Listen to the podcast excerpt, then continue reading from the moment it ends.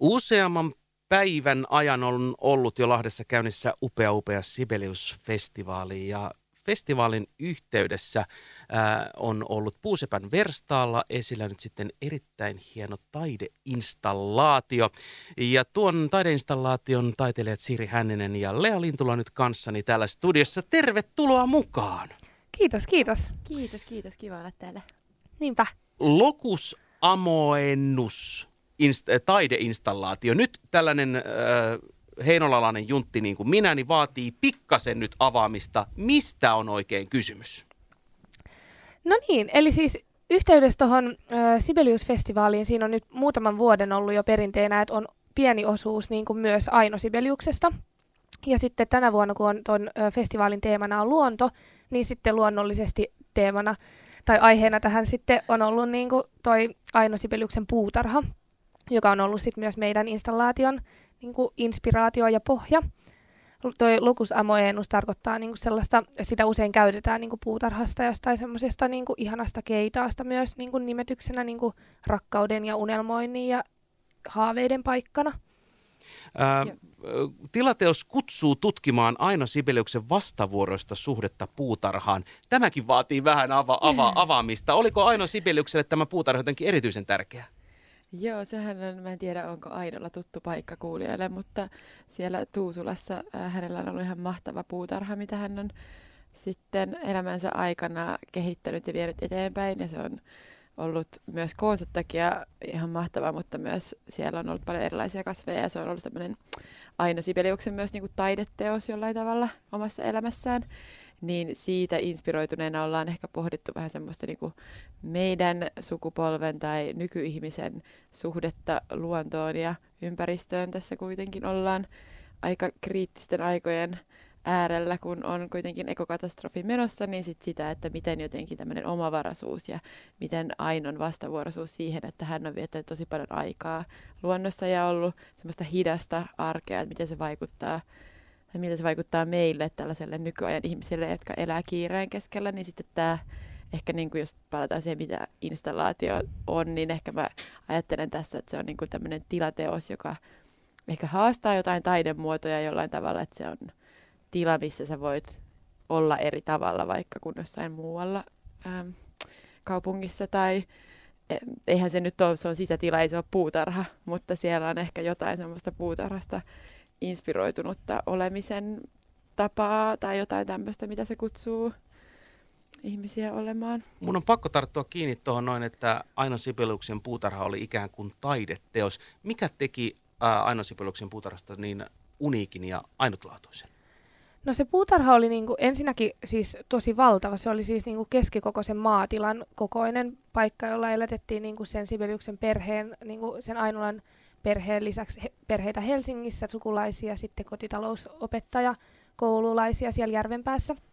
Ja, tota, ja Ainolla oli niin kuin, tosi suuri intohimo siihen. Se, se näkyy myös, niin kuin, me ollaan kuratoitu tuohon installaation yhteyteen sinne paljon kirjoja, mitä voisit siellä lueskella ja tutustua aiheisiin niin kuin, itse niin kuin, ö, täydenkin tällaisiin uudempia kir- kirjoja, jotka ehkä enemmän käsittelee näitä asioita, mistä Lea äsken puhui, mutta sitten myös meillä on siellä joitakin kappaleita, ihan samoja kirjoja, mitä Aino on itse opiskellut siihen, sitä puutarhaa varten. Ja tuntuu, että se oli niinku, si- ehkä siinä oli nähtävissä jotain sellaista samanlaista intohimoa, mitä niinku, ö, taiteilija upottaa usein omiin töihinsä, että se oli niinku niin jotenkin suurella rakkaudella ja niinku intohimolla ja tarkkuudella tehty vuodesta toiseen työstetty ja hiottu ja muokattu, niin ehkä se on saanut me, meille niin kuin sellaisen olon, että aina on ollut niin kuin taiteilija siellä puutarhassa. Miten, äh, miten muutoin tuo ikään kuin Ainon henki näkyy tässä installaatiossa? Mainitsit, äh, mainitsit Siiri tuossa jo nuo kirjat ja sitten äh, teistä välittyy semmoinen intohimo nyt tähän aiheeseen, mutta, mutta miten muutoin? Ähm, no, meillä on siellä Santeri Levaksen kuvia tuolta ähm, mikä tämä on, valokuvataiteen museolta. Joo. Joo.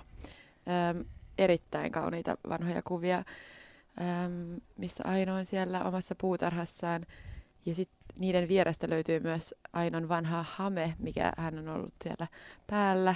Näkyy myös jossain samoissa, sama hame myös niissä kuvissakin.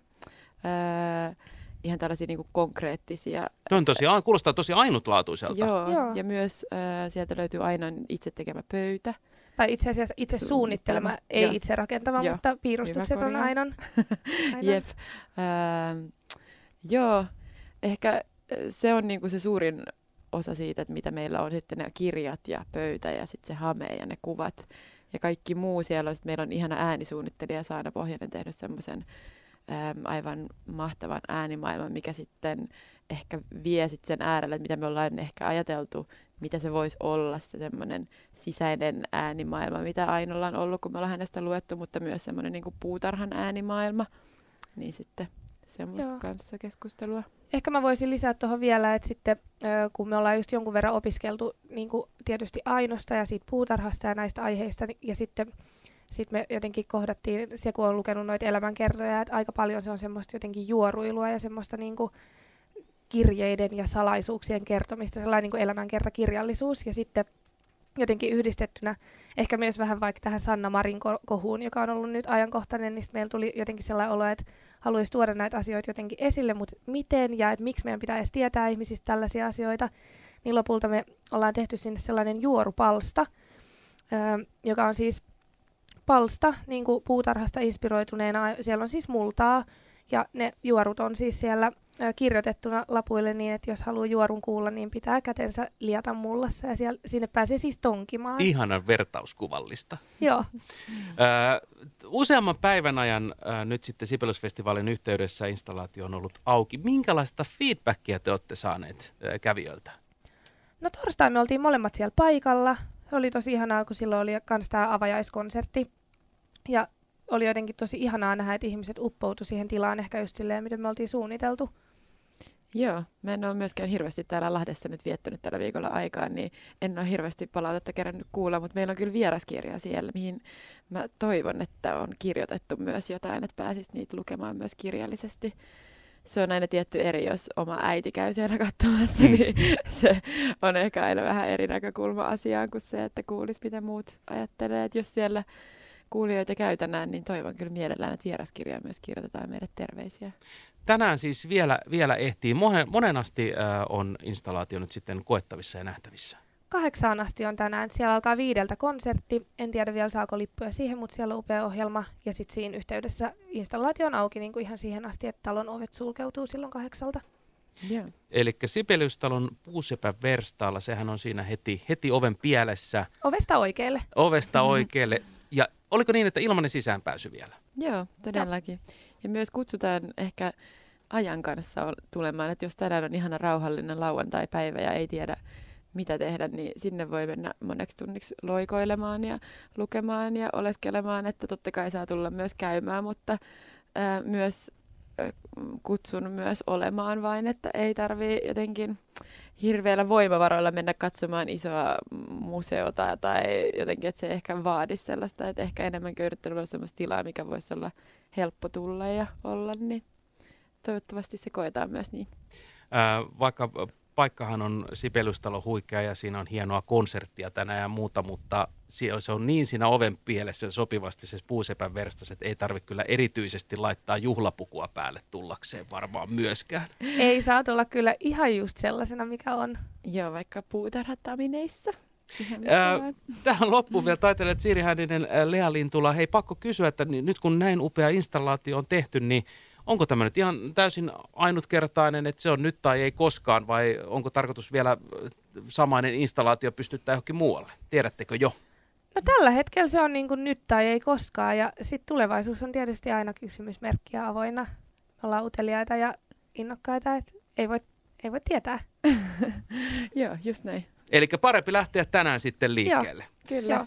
Eli vielä kerran Sibelius-talon Puusepän verstaassa nyt sitten Aino Sibeliuksen suhteesta puutarhaan ja paljon, paljon, paljon muuta koettavaa nähtävää siellä ja rohkeasti vaan liikenteeseen. Vapaa sisäänpääsy tänään kello 20 asti on tuo auki. Kiitoksia paljon taiteilijat Siri Hänninen ja Lea Lintula, että ehditte pyörähtämään. Kiitos paljon. Kiitos paljon.